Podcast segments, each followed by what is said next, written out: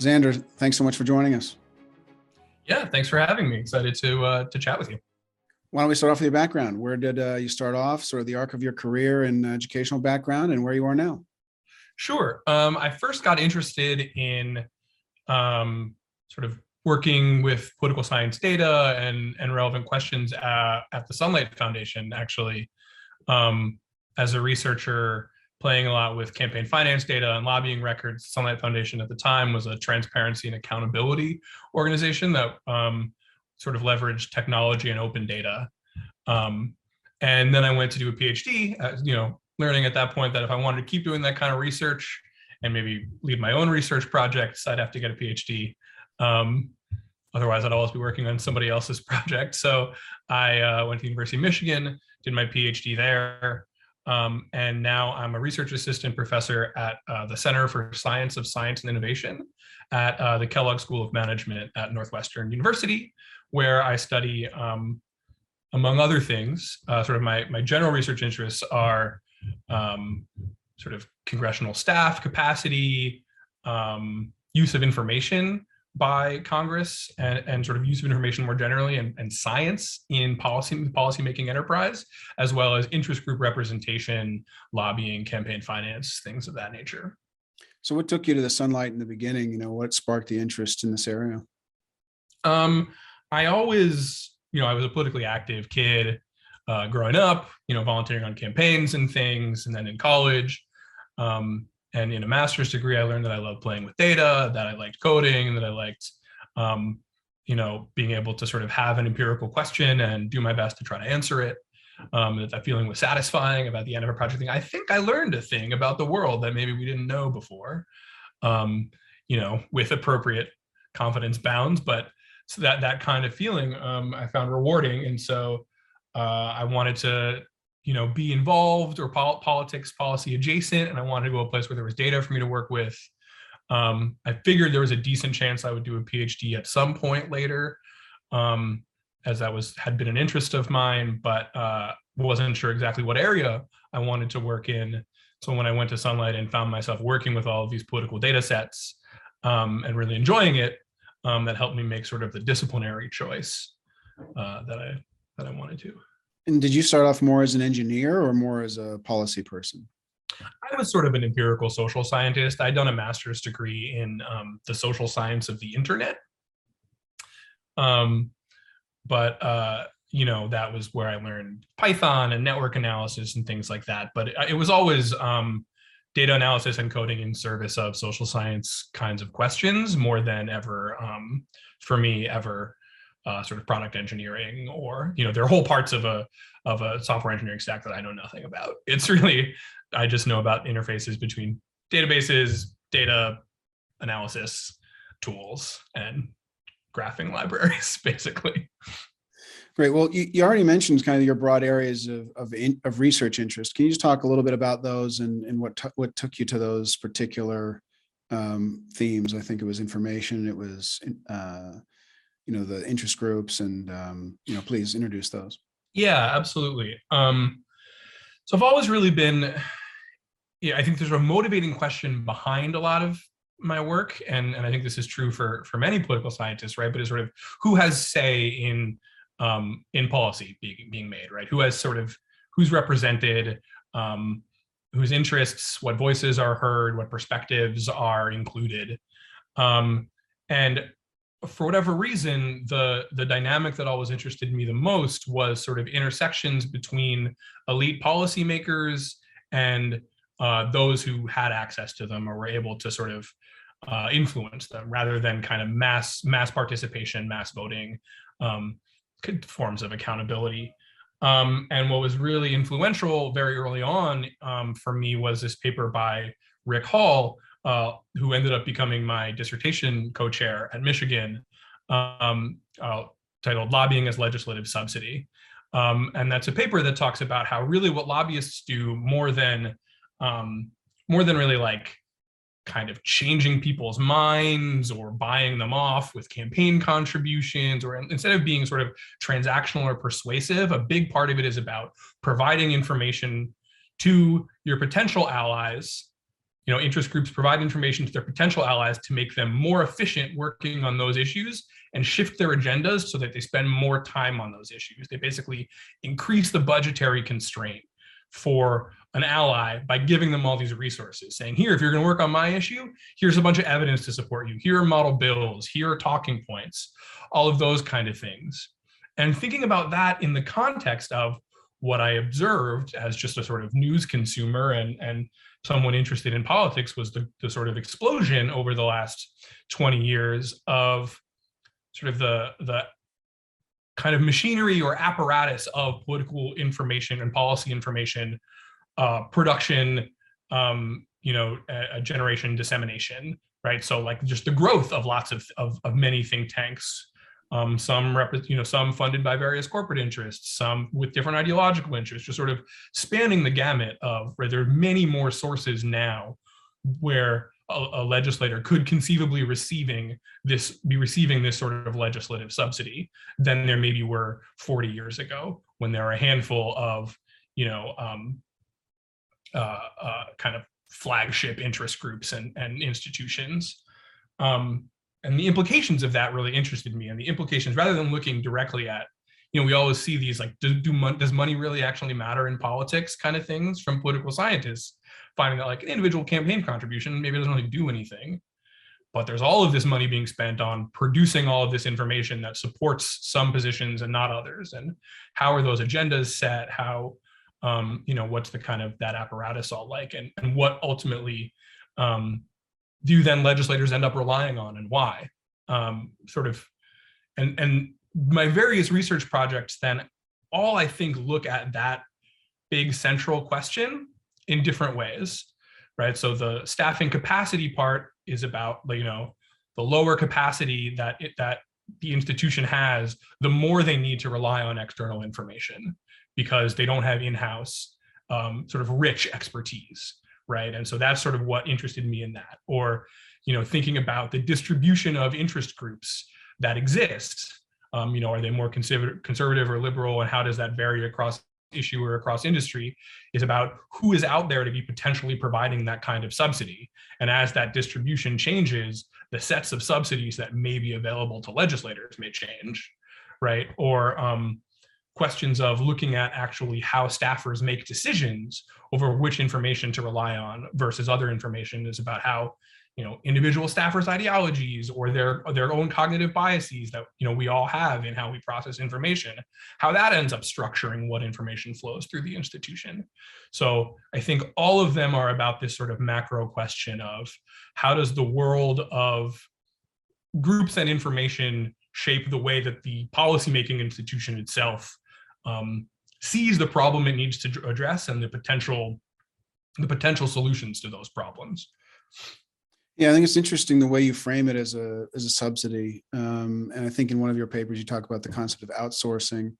Uh, and I think it's very uh, appropriate to what actually happens. Um, and and you know, you think about Congress's budget, uh, and you can't think of it as a as a self-contained thing when you have a whole industry that's feeding information to Congress. Uh, you have to take that into account if you're thinking about the true spend on on uh, legislative knowledge creation.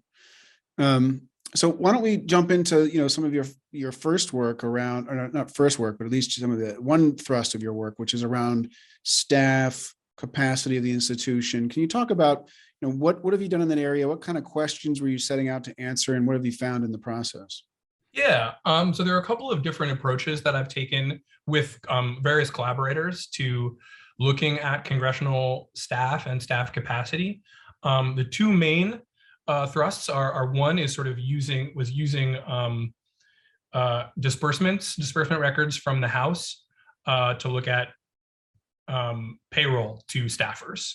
Uh, and particularly, we this was with um, Tim LaPira, Casey Burgat, and Jesse Crosson, and we, we categorized um, each staffer according to their responsibilities um, using congressional yellow books to basically figure out is this a policy staffer or not? Do they have policy responsibilities?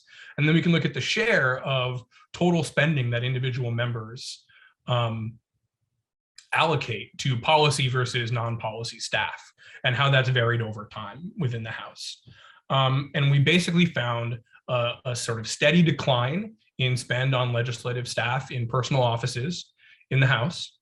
Um, and you know, sort of contrary to um, the expectation, it does it does appear to happen sort of after the Gingrich Revolution in '94. But the, the sort of conventional wisdom is that was that we thought that that you should see sort of that an asymmetric effect here, right? Republicans do this because they're following the the contract with America kind of um, you know, spend time in the district, spend time getting reelected, leave legislating to leadership, um, marching orders, and that we wouldn't, and that you wouldn't necessarily see that um, among the Democrats. Uh, but we actually found sort of bipartisan divestment um, following 2004 in uh, personal policy staff um, or personal office policy staff. Um, So And we found- 2004 was the key date? 90, 1994. 94, okay. Um, and uh, you know, that's as we look at that as share of the total money that um, members of Congress could be spending on staff, right? We have their sort of total mem- members representational allowance, um, and and the share that they devote to policy staff decreased in both parties over time, sort of a, a systematic um, divestment in in these legislative staffers within the institution. So where does it sit now compared to the 94 inflection point? Um, it's substantially lower. I can, I'm pulling up, um, this chart here. So legislative staff, um, in total by the 113th Congress, which as far as our, our data go, uh, spending on legislative staff is about a little under 20% of members' uh, representational allowances on average. Um, whereas in the 103rd Congress or 104th Congress, it was um, about 27%. Hmm. Um, for example, right? So, you know, not huge, but that's almost a, that's almost 20 to 30% of um, of what they were spending, right? They've decreased. Um, and we find it's particularly among um, new members, right? Like like older members who had been sort of, uh, uh, you know, used to the the institutional culture earlier on. They stick around, keeping these more legislative these legislative staffers a little bit longer. But when new members come in, uh, freshman members, they don't meet that same level of um, legislative the legislative staff. Uh, uh, spending that maybe the members they were replacing were. So sort of some level of decrease over time within member and also a replacement effect. So other than the, the compensation, or I'm assuming that also relates to the number of people that are in those capacities, what other questions did you have about the staffing and any other surprises? Yeah, I mean, we we see similar kinds of things among years of experience and among numbers of staff. We chose um, to look at spending on staff uh, specifically as as our focus because you know it sort of can capture some degree of seniority and number like having more costs more and having more senior ones cost more and sort of an overall a kind of way of i mean very classic kind of economist like thinking like what you devote more money to is what you prioritize higher right? Like it's a, a measure of, of relative prioritization. Um, but we do you, we do observe in these data um, similar kinds of things you know dec- decreases in numbers of staffers um, full-time equivalent staffers or uh, years of experience. Right. Um, and and some colleagues, some friends of mine have done related work, you know, showing that um, uh, this is Jesse Crosson, uh, Jeff Lorenz, uh, Craig, and uh, Volden and Wiseman. Um, that you know, sort of these increased staff experience, staffers with with increased experience, make legislators more effective, right? So experienced staffers matter. And actually, I was just recently, uh, actually earlier today, reading a, a, working paper by Emily Cottle that that shows that it matters at the committee level too. Having experienced senior staff in committees makes congressional committees more effective, which I thought was um, a really cool finding. Well, yeah, that was my next question, actually. If- Did you just look at the personal office staff or did you also dig into the committee staff and, and the trends there? For that paper, we just looked at personal office staff, um, in part because job titles in committees can be less informative. Lots of people's uh, titles are just professional member of committee staff. Um, and uh, so that there's sort of some data quality issues in the source data that we were working with um, for committees. And so we looked, we have an appendix where we do talk about how staff counts in committees have not grown sufficiently to compensate for the divestment in individual offices, right? Um, there has been some trade-off between certainly in the relative power of individual offices and committees, but in terms of sort of head counts, we don't see like it's all being absorbed by committees. And so as an alternative explanation, we can imagine the capacity is all, all in the institution, but it's in the committees and not in um, not in the personal offices. There's just not enough growth in um, in committee staff. In fact, many committees have declined um, in total numbers of staff um, as well since uh, since 1994. And so, um, yeah, it's not enough to it doesn't offset the the institutional decline in um, personal offices. And so for the personal office change, do you think it, you know, the driving factor, you know, what are the driving factors of that? Is it that individual members really don't have as much say in legislation as they used to, as there's been centralized control and leadership, or is it because you know they they just want to get reelected more and they need more people doing things that are closer proxies to reelection campaigns? You know, what's the real underlying driver? Yeah, I think there are several things uh, rowing in the same direction here, and, and I think you highlight two of the main ones. Um, you know, I find uh, uh, Frances Lee's work on insecure majorities really compelling, right? This is the story that as um, the majority control um, is increasing, is, is particularly unstable in the current era, right? And essentially every election, majority control is up for grabs in the institution. And because of that, um, trying to gain the majority uh, is a first order concern always. And so more resources need to be devoted towards uh, members reelection and towards trying to grow the caucus. Um, and so more focus is on uh, on messaging and on position taking and on things that um, sort of end up percolating to media rather than kind of the nitty gritty of legislating and, and sort of policy staff either is either true or members believe it to be true that policy staff are not helpful, um, particularly to that goal, and so they don't invest there. Um, so that's on the one hand. On the other hand, if they're also getting signals from the um, from you know key committee chairs and from leadership that also you're not actually going to get to use the policy staff that you have very much because there's just not bandwidth there, there's not um, an expectation that individual members are that involved in policymaking, um, then they're not only are they not perceived as helpful for reelection, but they're also not able to be that helpful for legislating if they you know aren't included in the process there. And so, um, you know, I think it can be both of those things. And so certainly the centralization of um, of legislating and you know uh, uh, Jim Curry's like legislating in the dark talks a lot about he talks about how much um, you know how often major legislation is leadership driven and um, you know members don't get to participate. And uh, so that certainly would also decrease the value right?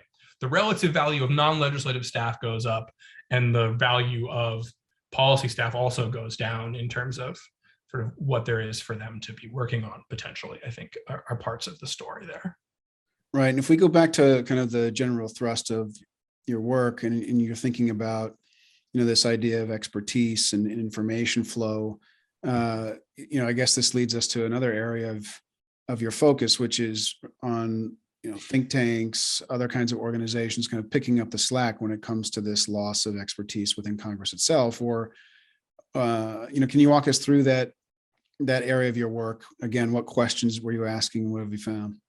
Yeah, um, I, I, did actually just want to mention um, one more thing about the the capacity aspect first, if that's all right. Um, but that that sort of leads into this, I think, which is that in addition to this disbursement record stuff, I've also done several um, surveys of congressional staffers, um, and one of the key findings from those, these key descriptive findings from those, and those surveys I did with um, my colleague Tim LaPira, one of the key findings from those is uh, you know the the basically high rate of turnover among congressional staff right um, um, substantial percentages, and I can bring up the actual number here.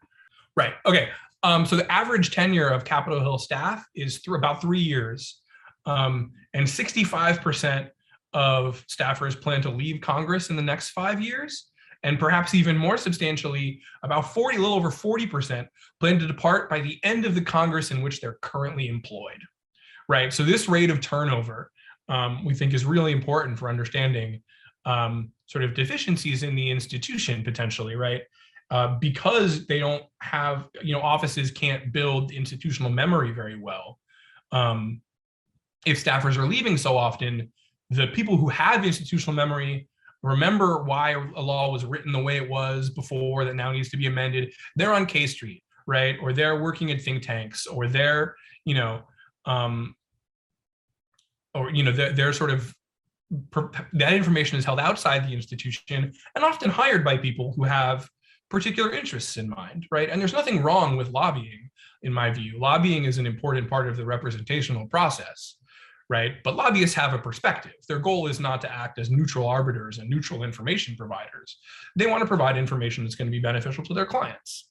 And if you have, you know, widespread enough information sources and clients with with you know, or, or, interest groups representing all the important constituencies that should be accounted for, that system can work, right? But if it's only held by some because it's so expensive um, or whatever, then you can have sort of representational biases in that system. And so, yeah, to to just move on to your your question, um, you know, the the reliance on this in, on information outside the institution, to me, raises the question of okay which information do they rely on right? Because there's so many options. There's this sort of huge menu.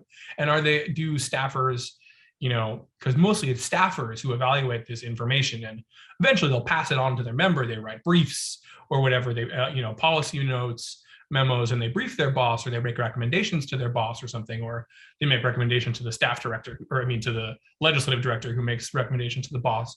But you know the, the first cull of all the possible places they could be drawing from to learn about an issue is some pretty junior staffer right?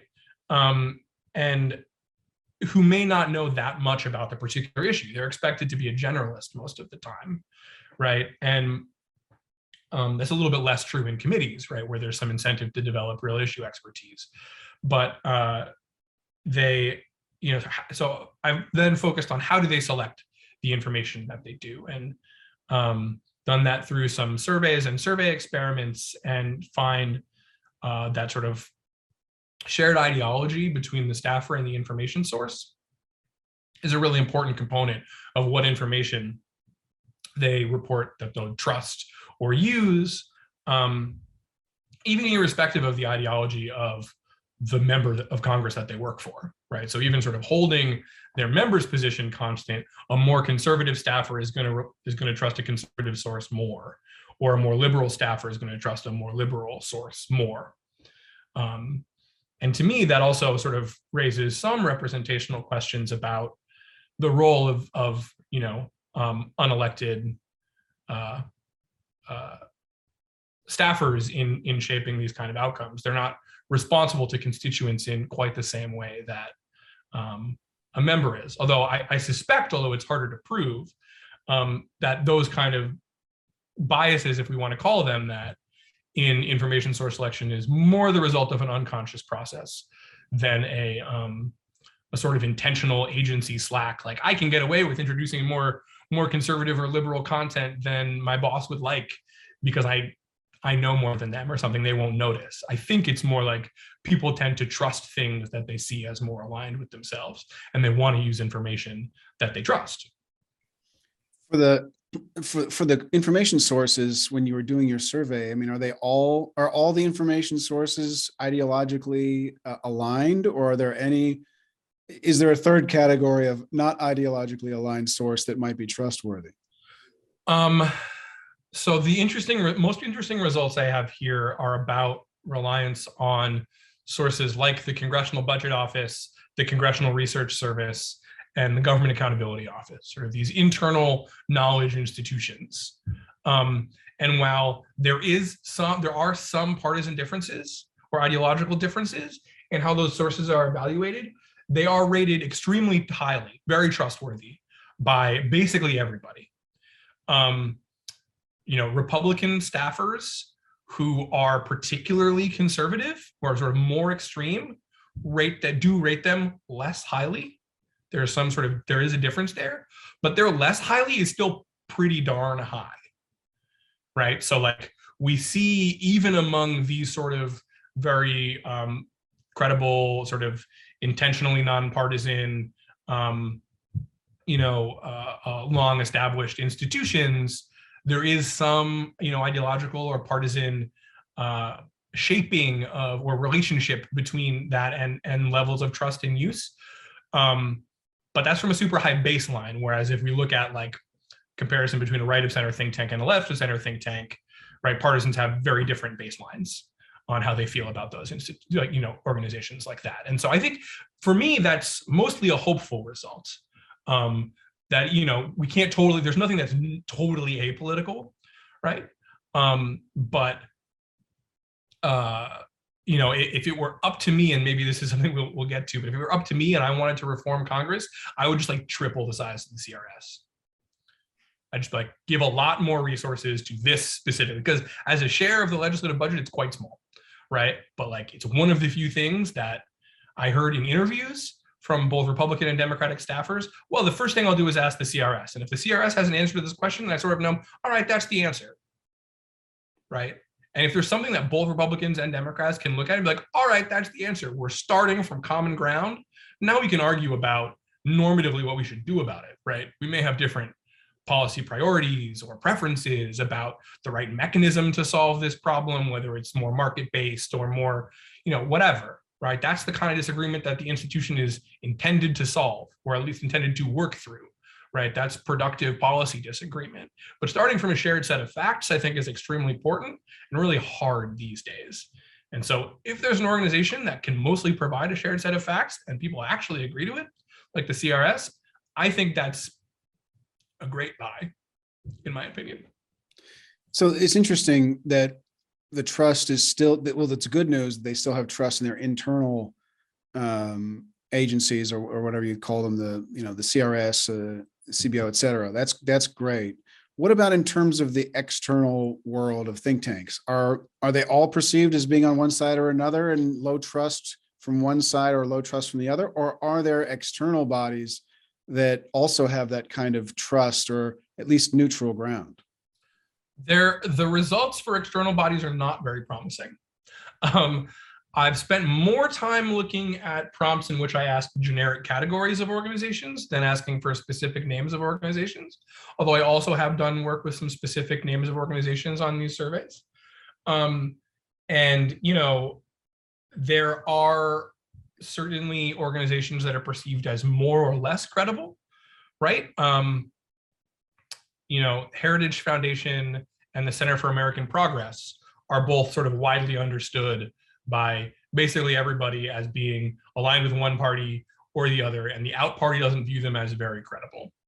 Um, when you look at a place like uh, Brookings or R Street or a, even AEI, out party, the out party views them as a little bit more credible than um, you know, then then they view the ones that are the most explicitly kind of partisan aligned. But there still is definitely a difference in um, in between parties in, in how they're viewed. Um, when we look at organizations that are not sort of these marquee think tanks, um, but are, uh, you know, if we look at like how much are university researchers trusted as a category, there's a pretty big party difference. Um, when we look at among political elites more generally, so this is not just congressional staffers, although they're part of the sample, but I interviewed a more broad group of political or surveyed a more broad group of political elites. So that includes lobbyists, bureaucrats, state and local government officials, um, folks who work at think tanks, things like that, agency or association leaders, things like that. Um, I find pretty big partisan differences in how, in fact, it, what was surprising to me um, partisan differences in how much an organization like uh, the National Academies of Science and Medicine or the American Association for the Advancement of Science were trusted. Um, there was a bigger difference for the American Association for the Advancement of Science than for the national academies. Um, but there was a substantial partisan difference there. And I, I sort of thought going in, um, you know, I basically asked how trustworthy is this as a source for policy information, policy relevant information or something. I don't remember the exact wording off the top of my head, um, but there was a large difference there. Um, and, and I viewed that as, you know, a neutral scientific source. Um, so Interesting. And is, does it related to the concept that some are giving advice and, you know, policy related recommendations and others are not? So the internal bodies, you know, they have very, CRS can't give, um, you know, they can't come down one way or another, right? And the, you know, the, the budget office is coming up with a number, not really a recommendation. You know, you know, their, their deliverables aren't directly related to advocacy, whereas these external bodies often are. Is that the key difference or is it, is it more just about who's there? you know that's not a, a difference that i've been able to um, operationalize in in these studies right? Um, because they co-vary pretty closely right? Like there are very few external organizations as you point out that i mean i guess maybe pew would be a relevant source here. Pew tries pretty hard to not take a position. They a fact tank is you know how they brand themselves and so that might be a counterfactual here that we could think about. Um but or a certain alternative that we could think about but i i like that distinction that you highlight, and I, I think it's an important one, right? It it certainly seems plausible to me that that's a big part of how an organization is able to maintain some credibility. Now, certainly the CBO or the CRS, um, you know, I, I mean, we can think of, of high profile examples recently, you know, or not that recently anymore, I guess, but you know, with attempts to repeal the ACA, where uh, CBO projections were were you know very much more favorable to one side than another and and there was some sort of partisan backlash you know differential partisan backlash on some of their projections. So while they're not engaged in advocacy or or you know stating uh um uh, making a recommendation um you do see certainly sometimes that one party views what they've said as much more favorable to them or much more favorable to um, uh, to their opponents, and and that causes some friction, no doubt. Um, but that I think is the my impression is that that that kind of thing is the exception for you know CBO. Like we don't see CBO scoring get politicized very often. It doesn't make it into the news cycle very much, um, you know, at least in relative terms. Or if we do, I've missed it.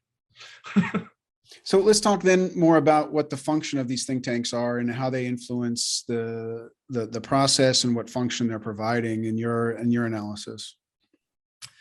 Yeah, I mean, one of the, the challenges in this area of research is that I think it's really hard to actually measure directly what they do. Right.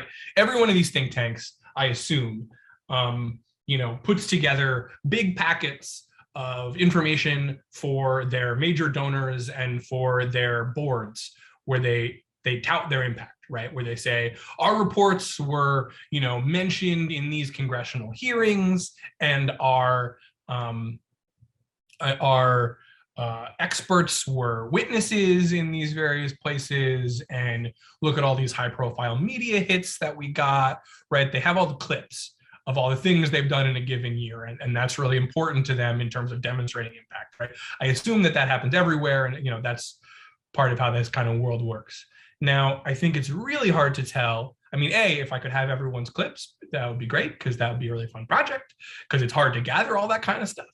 Um, you know you can look in one source oh i can find them in congressional hearings because i have access to congressional hearings but um, but even so even if we had that universe um, it's really hard to know if members are, you know, being if if they're just so they, know what they need, they know what they want, they would find it somewhere. This is just a need that's being sort of perfectly fulfilled by these organizations, right? And no actual collective choice stuff changes, really.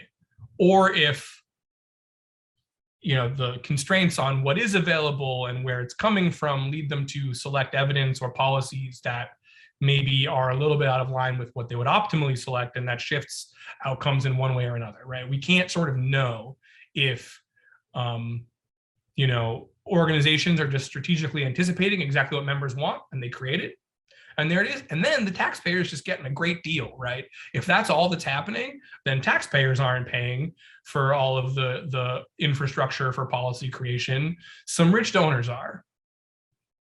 And okay cool. But alternately you know if the things that are produced are only a subset of the possible things that could be produced and we only end up having evidence to support some policy alternatives or the the most you know compelling and in-depth uh, and you know detailed subsidies exist for some policies where there's someone willing to fund their creation and not for other possible policy alternatives because there's no constituency with enough resources to fund that. Um, and so members aren't choosing from a full range of options or selecting what they think their constituents want. They're con- selecting a constrained set that tends to favor certain interests that can fund the creation of those things. Then that strikes me as much more um, of a problem for sort of democracy or for representation, but it's super hard to know which of those is the case. Um, and I don't have a good answer, except that I find it hard to imagine that the full range of options is equally represented um, because of things that we know about um, the processes for organizational, um, you know, uh, origin, the origins and maintenance of organizations, right? Collective action problems are hard to solve, and um, maintaining organizations uh, is difficult and requires ongoing streams of funding.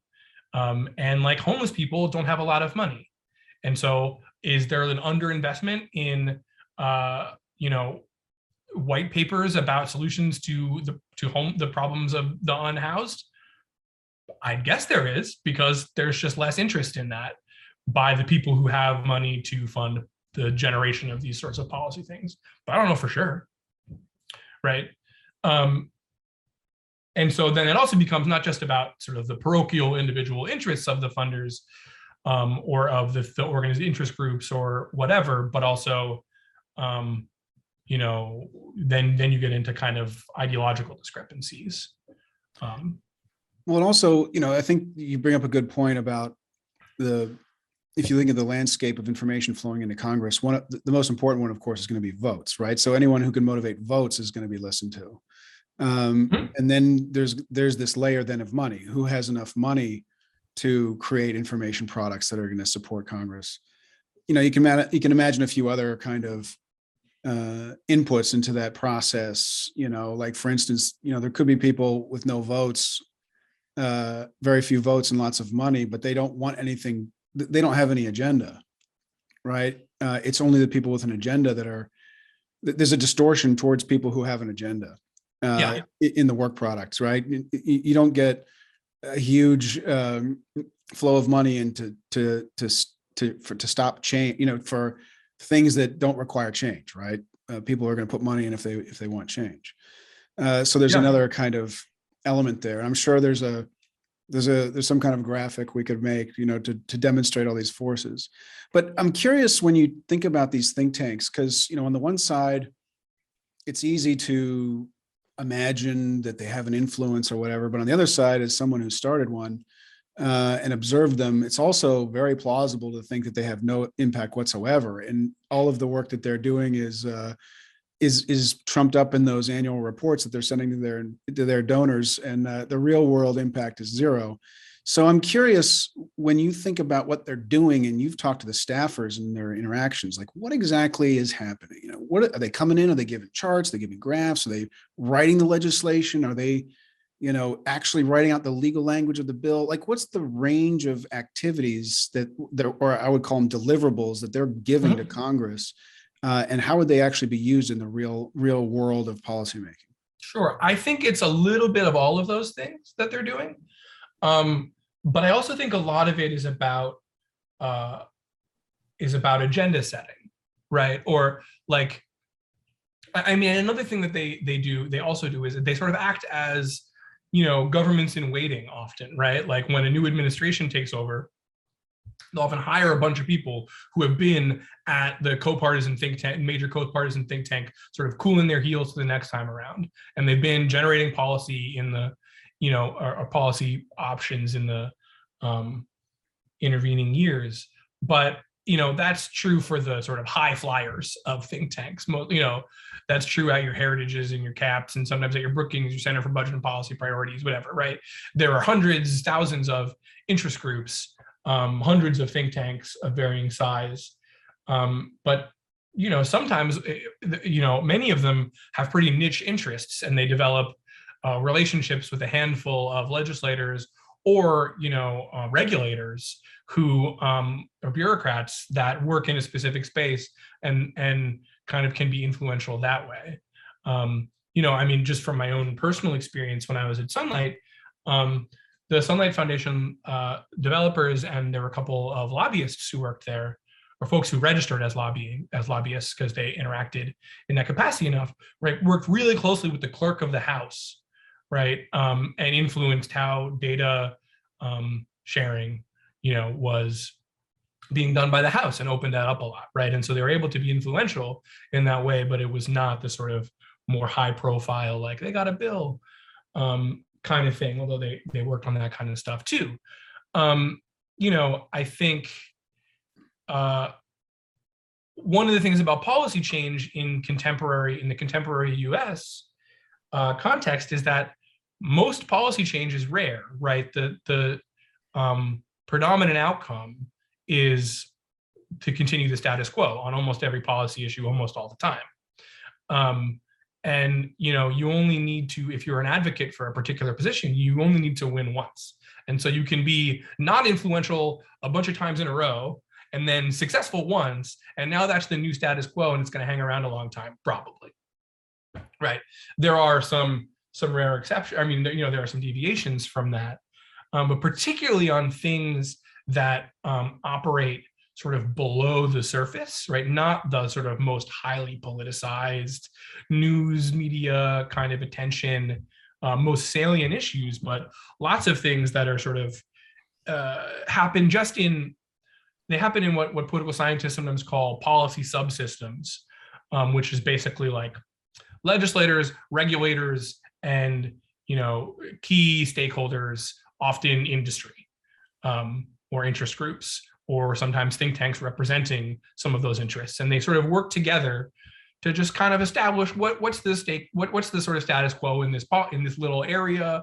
How do things work right? And they provide lots of information and that's where how often legislators or regulators will learn hey there's a problem here. A policy isn't working. It's because they'll get information from these kind of interest groups about you know what's happening. And then sometimes that gets addressed you know through changes in regulation or whatever but it's about some esoteric issue about you know mineral management that nobody normal knows anything about and we never hear about it right but those kind of changes to sort of the bureaucratic state um, or to specific little legislative language those kind of things are happening a lot so regarding the information flow um, I think you've also done some work as it relates to science. You know, what kind of scientific information is flowing into Congress, and uh, you know, I've talked to uh, several people in the past about you know science's role in in Congress uh, and the previous OTA as a source of that information. And then it you know went away, and I've talked to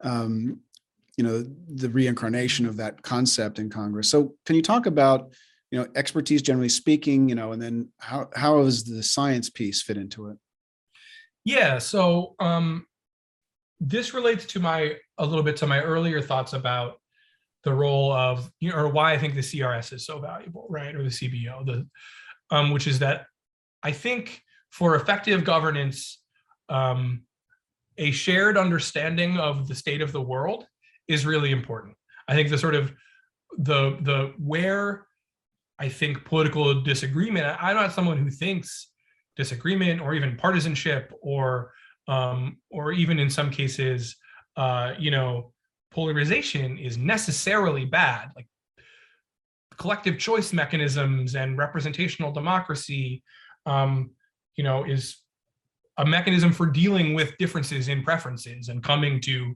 to you know collective choice over outcomes, right? but I think where in my ideal world, where those kind of differences happen are differences in in what we think in, in sort of what should happen, right? What do we think the appropriate role of government is to do something? What do we think the, of of multiple different things that could address a problem? What do we what do we want? What tool do we want to use to address an issue? Not over the question of, you know, is there an issue? We can disagree about how important it is or something, but like, what are the facts on the ground? Are there, you know, is COVID airborne? Right. That to me is a scientific question. Now, how do we want to the trade-off we want to make between restriction and and transmission? You know, those to me are more normative questions, but this, it's a scientific question of does this virus transmit through the air? Right. And I think we need to have shared understandings of facts so that we can then have productive disagreements over responses. And so in my ideal world, I want I think you know science can provide those facts. Obviously, science is also a sort of human process. It's a scientific understandings of things are always evolving, and when it works well, it's self-correcting as new research comes along and checks previous research. Right? I don't want to. I don't want to sort of lionize science as something that is the objective arbiter of truth all the time, um, because we're all fallible humans trying to figure stuff out. But what I'd like, the way I'd like a government to work is to try to bring in the best science possible to understand what we currently know about about the state of the world, and then we fight over, you know, then we argue over what do we do about that state of the world? What are the possible responses, and how do we value trade-offs? Um, and so that's why I've been looking at how science get, ends up getting used in policymaking. Right, and part of that process, and then we have to respond when we learn a new thing, when our understanding of the science updates we got to have that conversation again. All right, now the state of the world is different than we thought it was. We got to re- reevaluate our trade-offs. Um, the challenge been, with the challenge with science, you know, and I'm a big uh, Karl Popper fan uh, of the philosophy of science and falsification. You know, the challenge is that maybe you can get at some facts.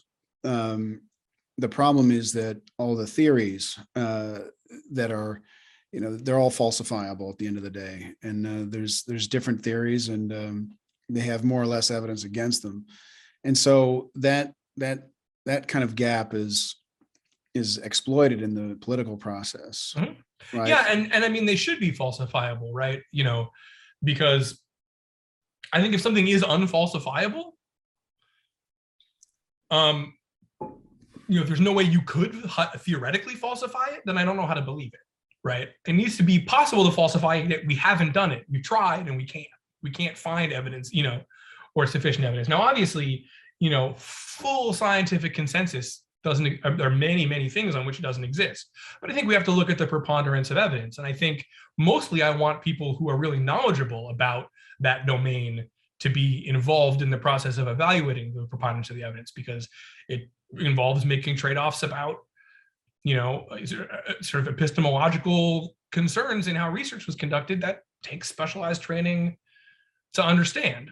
And so I want people who have those skills to work in Congress, right? I want people who understand research methods to be looking at some studies and saying, this is a better study. Like these, these studies disagree, but this one is fundamentally flawed in a variety of ways, right? And I sort of just want a domain expert doing that, not someone with strong vested political interests in one goal or the or, you know what one leans to or the other because we know motivated reasoning is a really strong um, human cognitive force. Now nobody has no ideological or political or preferences right? We can't have a kind of science evaluator automaton that you know but if we have multiple people and they have expertise you know we hope we get something there. But um but you're right to point out that you know it's certainly not as cut and dry as like the science says this.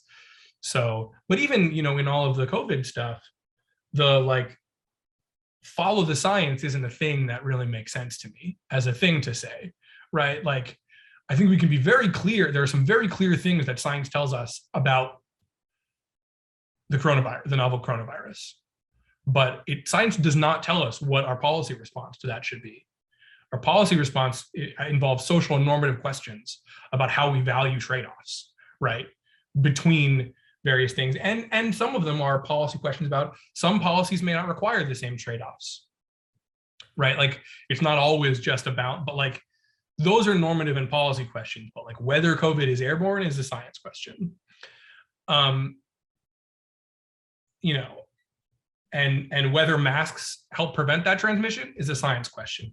Whether we want to require people to wear masks to limit that, that's a normative question, right? It's one that some people think has a very clear answer and others don't. But like that's a political question and where politics should exist. Although I have strong preferences there, but you know, that's the point of preferences. Um, and but what I've found in actually looking at how science gets cited is that it's cited very differently in Congress by Republicans and Democrats. Um, much more so than I expected. You know, I, we we see stories about um, uh, you see sort of public public discourse about partisan differences in science, but that's mostly in sort of public speech and messaging, right? And there's a strong reason for uh, for you know legislators or politicians to want to appeal to particular constituencies with you know anti-elitist rhetoric or something, right? Um, populist rhetoric and things like that. But ultimately, my belief is that legislators mostly have a strong incentive to try to get policy right because they don't want unintended consequences. Because unintended consequences are bad. And so you want to use the best available evidence. Um, but instead, we see that Democrats cite a lot more science than Republicans in committee reports or in um, who comes to you know what's what is in committee hearing documents. Um, that's true sort of regardless of the type of science. So across fields, um, it's increasing the differences increasing over time. Um, and uh, it's you know they also tend to cite science that is more influential within science kind of higher higher citation count science Hmm. Is that because typically they want to do more things and so they need justification to do more things? Or is it, uh, or is there I'm- some other reason? i measure it in terms of share of documents they produce that cite science so it's sort of normalized by the amount of policy policy document creation i guess right like per committee report per committee hearing Hmm. um so you know that that addresses at least some of that kind of variation um but And so ultimately for this kind of expertise, you know, in Congress, we just come back to the con, the, the functioning and structure of Congress itself. You mentioned earlier, you know, how would you approach the, to improve the, the situation? Would you, you mentioned before you triple the, the budget of the CRS, you know, would you, you know, make more individual legislators have more uh, legislative staff, you know, would you close, you know, put up walls around Congress so that think tanks couldn't get in? You know, what would you do to, given that you've studied this information Yeah. question for a while, how would you change the flow of information and the, cha- and the flow of resources to make a better outcome? Yeah, so I don't want to put up walls so that think tanks or interest groups or lobbyists can't get in. Um, what I want is that when they're there, there's less of an information asymmetry, right? I want the the person or people um, selecting from a variety of information sources to rely on to be um, as informed as possible or as as experienced and expert as possible, so that they can make relative evaluations across those sources. Um, so that means, you know, staff retention is really important. Um, that probably means paying staffers a lot more because, you know, and, and politically, it's not always popular to talk about paying more for government, but I think, um, you know, any one of those people can basically leave and immediately double their salary um, or more. Uh, I think, you know, there's some expectation that public service doesn't pay quite, you don't go into public service to like get rich. Uh, and so I think most people and, and staffers that I've talked to, most folks are sort of comfortable with the idea that they're doing a thing that they care more about, that feels important to them. They sort of know they're not going to make as much money, but the cost for doing that shouldn't be as high, right? Maybe make 20 or 30% less, not, you know, half or a third of what you would make outside, right? Like that difference needs to be greater, or there needs to be other quality of life benefits because they also work really long hours typically. Um, and so, and DC is one of the most expensive cities in the country. So like altogether, it just makes it it's very hard if you're a congressional staffer to be like, and now I'm 35 and I want to have a family, and you're like, can't do it. Got to go get a different job, right? Like I would be a senior staffer in Congress, um, in most offices, and I'm like a very junior academic because of the pathologies of academia, which is like a separate problem. But there are sort of the opposite ends of that. Um, kind of human capital question. Um, so I think you really want to invest in retaining staff. I think you really want to invest in these sort of nonpartisan information um, institutions like the CRS. I think you know bringing back the OTA would be really important and a great idea. I love um, you know organizations that run fellowships where they place domain experts in Congress um, as fellows. I think that's really great. Lots of scientific societies and things do this. Um, you know, I think those could probably be improved in various ways. Um, you know, mostly it's at it's at the sort of matching process. My understanding is sort of at the discretion of the member, and maybe they'll take one and maybe they won't. And you know, if you can't force someone to take a staffer that they don't want, but I think you end up seeing uh, partisan differences in who takes fellows. Um, I know that you know my impression is that um, some of for some of these societies, it can be a little harder to get um, Republican members of the of the House specifically to take fellows than Democrats. Um, you know, I'm not sure how much that generalizes, but uh, a way I, want I want those resources to be as widely distributed as possible in the institution. I don't want it to be a partisan question. I don't want it to be uh, um, an ideological question, right? I want everybody to have access to someone who can be like, this study selects on the dependent variable and you can't believe it. um, maybe that's, you know, too idealistic, but I think, uh, or, you know, I want staff to be trained in some of these things a little bit. I don't know. I think general, I think like general curriculum expectations in the United States should include statistics training. Um, I think it's more probably more important to learn statistics than it is to learn calculus. Um, but I don't know. That's my soapbox about all that, I guess. Um, I think we we tolerate a level of innumeracy that we certainly would not we don't tolerate for um, uh, and wouldn't tolerate for sort of other work relevant skills. Um, that's a big problem. I don't know how to solve that, right? That's that's way beyond my scope. And if I say too much more in it, I'm sure I'll put my foot in my mouth. But I think numeracy is really important and underinvested in generally. All right. Well, why don't we move on now to uh, uh, common questions that I ask all of our guests. If you're Sure. ready for the next phase. Yeah. All right. So these are a little bit different. So I guess you know you you mentioned it earlier when you were talking about you know the different groups having access, but the question here is, what do you think congressional representation should mean? it's a hard question because I'm not sure that I know what I believe here. Um, I'm torn between between how much I believe in sort of uh, kind of direct representation of constituent interests, sort of acting as a proxy for constituents versus a little bit more of a Burkean like stewardship model. Um, I think if we want legislators to act purely as representatives of their constituents and only their constituents, just voting their constituents' priorities, then our institutions need to be more representative. Um, right. I think like the fact that we don't have proportional representation. I think if you if you want direct representation of the people who voted for a person, and that's how they're going to vote, that's how that legislator is going to vote in Congress, then I think you need to have a proportional representation system because otherwise the the imbalances between whose interests are getting represented in Congress is too large.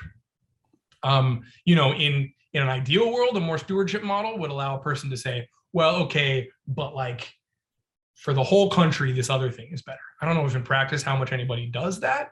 I think mostly people think their own policy priorities or their own party priorities are what's best for the country or at least what should happen anyway. Um, but like a purely representational system should have a more representational institution, in my view. And how about the future? You know, you- you- the direct democracy concept, you know, the, the delegate model or whatever um, would preclude the future being important for a, a person's representation, right? Because you're just representing the people who exist today and who may or may not be voting, et cetera, or who may, may be in my constituency.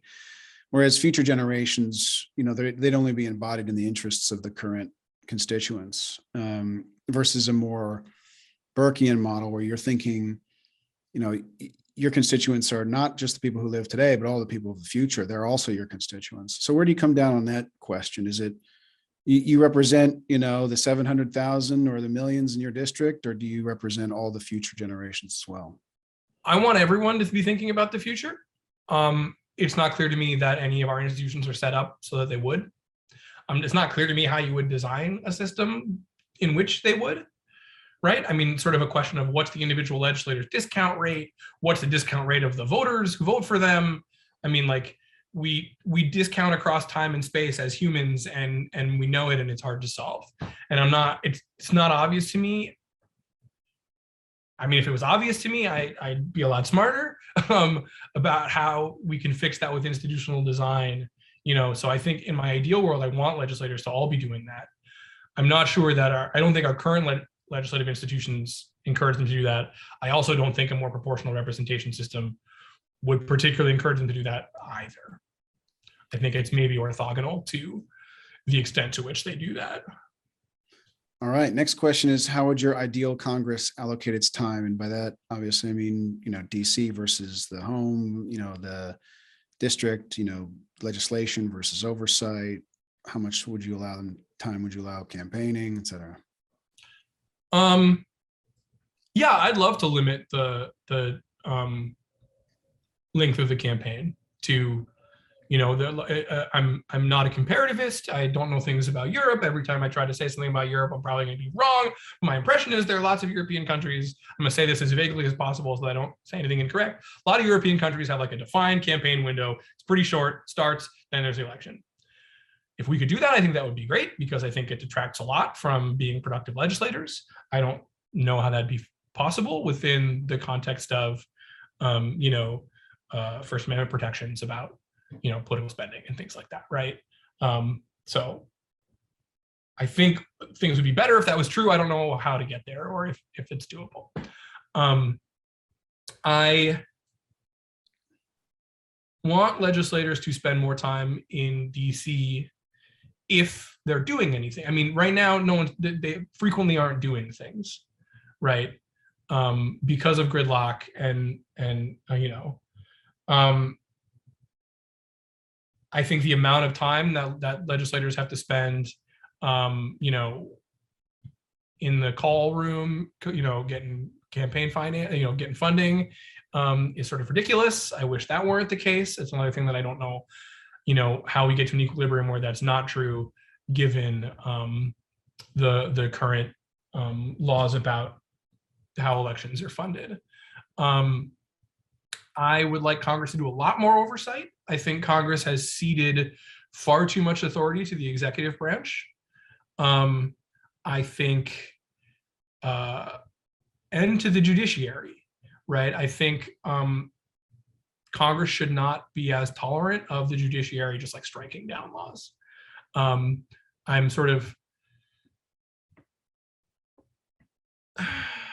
like I think I think I don't think the judiciary, or rather, I don't think the judiciary should be as involved as it has been some lately in adjudications between um, there's sort of in separate separation of powers adjudications, right? I think the appropriate redress for separation of powers questions is for Congress to oversee the executive, right? Like like if Congress doesn't like what the president is doing, Congress needs to pass a law or con- to constrain the executive, or Congress needs to, um, you know, uh, bring folks in for hearings. I think Congress should use its contempt powers. I think Congress is an institution with lots of constitutional authority, and it uses very little of that constitutional authority um, these days. Right? I'm a believer that the Constitution is the first branch, um, and that has not been true um, for quite some time now. So would you have them move back to DC? Since you saw the ninety-four split and the trend afterwards? Would I have would I have legislators spend more time in DC? Live in DC, bring the families back? Um, I think I would. I mean, it's hard, right? I, I do think that uh, you know, I, I think it makes sense for members of Congress to maintain two full residences. Um, they're not paid enough to do that. Um, you know, I think they should spend. I think we have some long recesses. They should go back and spend long recesses in the district meeting with constituents. There are lots of members, you know, who there are many members who go back and are deeply involved with their constituents and do lots of constituent service, right? It's a whole, it's it's a very effective strategy is, is sort of the constituent service um, route to reelection and to popularity, right? It's part of how back some years ago, Michele Bachmann was able to stay a member of Congress for as long as she did, despite being far more conservative than um, her district was in expectation was my impression was that she was very invested in in, in constituent service right? So i think that's really important. Um, but there are other members who go back and sort of avoid constituents and don't engage nearly as much right? And i think that should be politically costly. I think constituency engagement is important. Um, but i think that can happen you have offices there that deal with routine constituent service needs then the member during recess spends big chunks of time there out in the community and then they go i think sort of this like three days, three days, three days, three days thing. Like I think they should spend blocks of dedicated productive time in each place.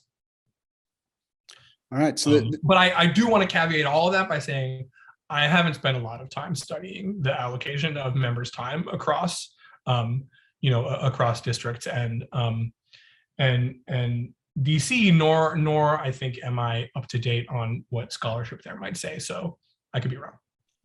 so the next question is about debate, deliberation, dialogue uh, within Congress. How do you think that should happen? Should it be on the floor? Should it be in uh, committees? Should it be in back rooms? You know, you know, should it be transparent? Should it be private?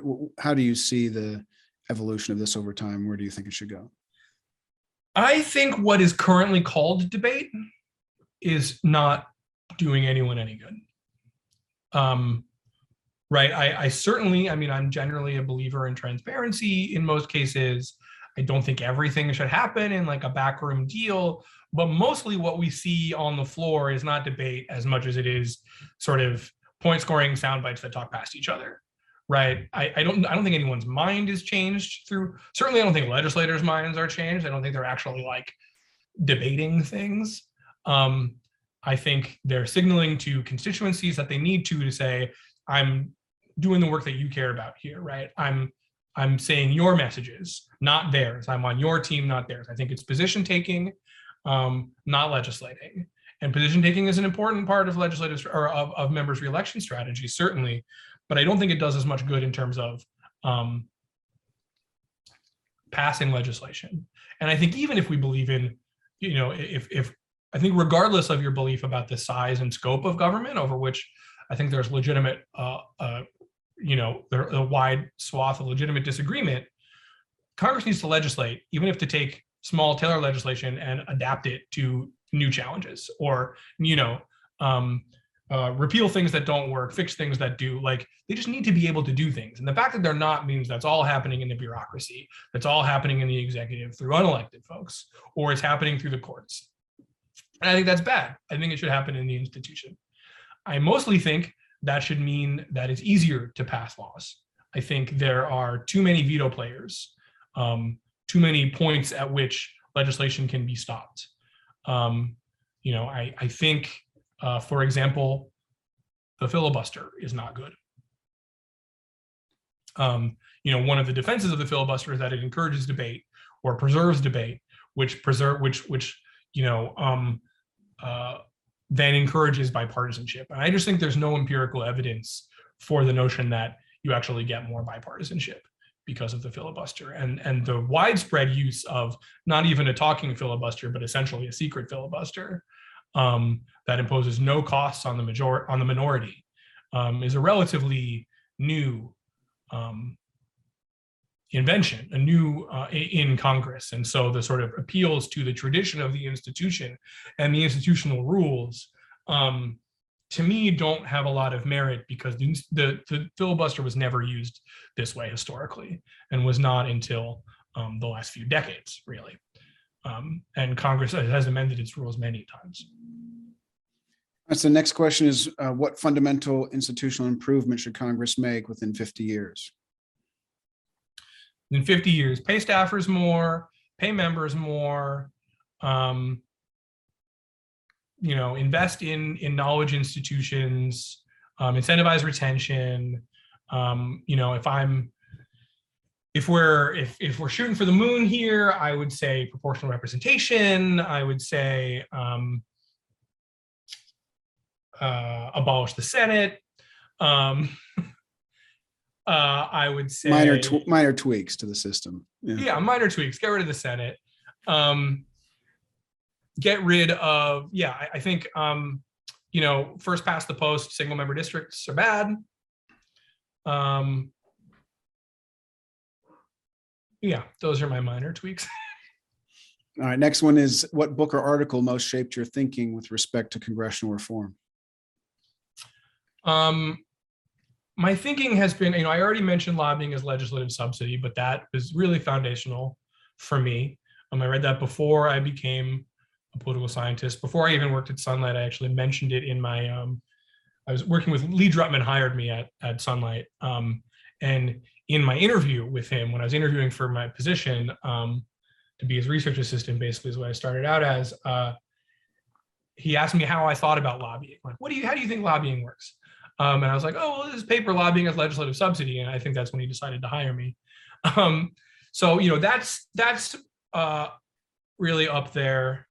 Um, you know, a couple of other things that I've mentioned already, Frances Lee's work um, on insecure majorities, uh, Lee Drutman's work more generally. I mean, he's been a mentor of mine. I mean, obviously since time at Sunlight, and so you know he thinks about congressional reform a lot. Conversations with him about reform certainly. Um, Rick Hall's book. Uh, um, yeah, you know, I guess those those are some things. well, the last question is just about your own work and where it's going in the future. What what plans do you have? Is it is it more of the science stuff? Is it the capacity of any other projects in the works? And uh, what's the long run plan? Um, it's a lot of it is science stuff right now. Um, I'm so I'm at the I work at the Center for Science of Science and Innovation, and sort of my pitch when I started talking to them and and when we found mutual interests on was you know they're really into um, the sort of learning using scientific methods to understand the production of science, and sort of talking to them was like if we care about science, we should care about both how it's used in policymaking and how policy affects the production of science itself, right? Um, and they were very excited about that and had some relevant data that we could bring to bear on those questions. And so I have sort of a, a research portfolio there that is a lot about the intersection of politics and science. So both through funding mechanisms and through, and then use, um, and sort of also individual scientists' behavior and how that can be motivated by political forces and things like that. Um, I also have a book project um, on with uh, uh, Jesse Crosson and Jeff Lorenz about um, interest group polarization um, in the sort of last 50 years or so. We look at the development. We sort of we have a paper in which we revealed uh, we found that the sort of distribution of interest groups preferences are quite ideologically polarized. Um, and our question was sort of how did that come to be? How, have interest groups been a polarizing force in American politics, or have they been polarized by the preferences of other elites? Um, and we sort of use, uh, you know, a couple hundred thousand instances of position taking by interest groups on uh, pieces of legislation to estimate dynamic scores of their preferences over time. And we can look at sort of which interest groups have been polarizing and why. Um, and uh, you know, our, our sort of theoretical story there is that um, polar, that sort of partisan members condition access to interest groups on them on their demonstrating that they're sort of part of the team, right? That they have to sort of signal in group membership, you know, we're your ally and we're not the other party's ally. Um, and then members will sort of grant them access. And so as majorities have become insecure, legislators do this kind of gatekeeping, and that's caused interest groups to then polarize. The sort of motivating question is like, why do you see, you know, the NRA taking a position a position on abortion or something, right? If if the NRA is a special interest group, why do they take positions on issues outside their special interest, right? Or we see, you know, uh, left of center groups do this all the time as well. This is not a, a unique to the NRA. That's just the salient example that came to mind. But but we have a lot of examples of that in the story. Is like, why is that happening? That goes against predominant theories of sort of particularistic, access-oriented groups. So that's another thing I'm working on. Awesome. Well, it sounds like you've got your plate full. So, uh, Xander, thank you so much for taking, sorry. A little too full sometimes. I gotta finish some projects, not just start them. And we've all got the same problem. Um, awesome. Well, Xander, thank you so much for taking time. It's been a pleasure and uh, Yeah. look forward to the future work. Yeah, that was really fun.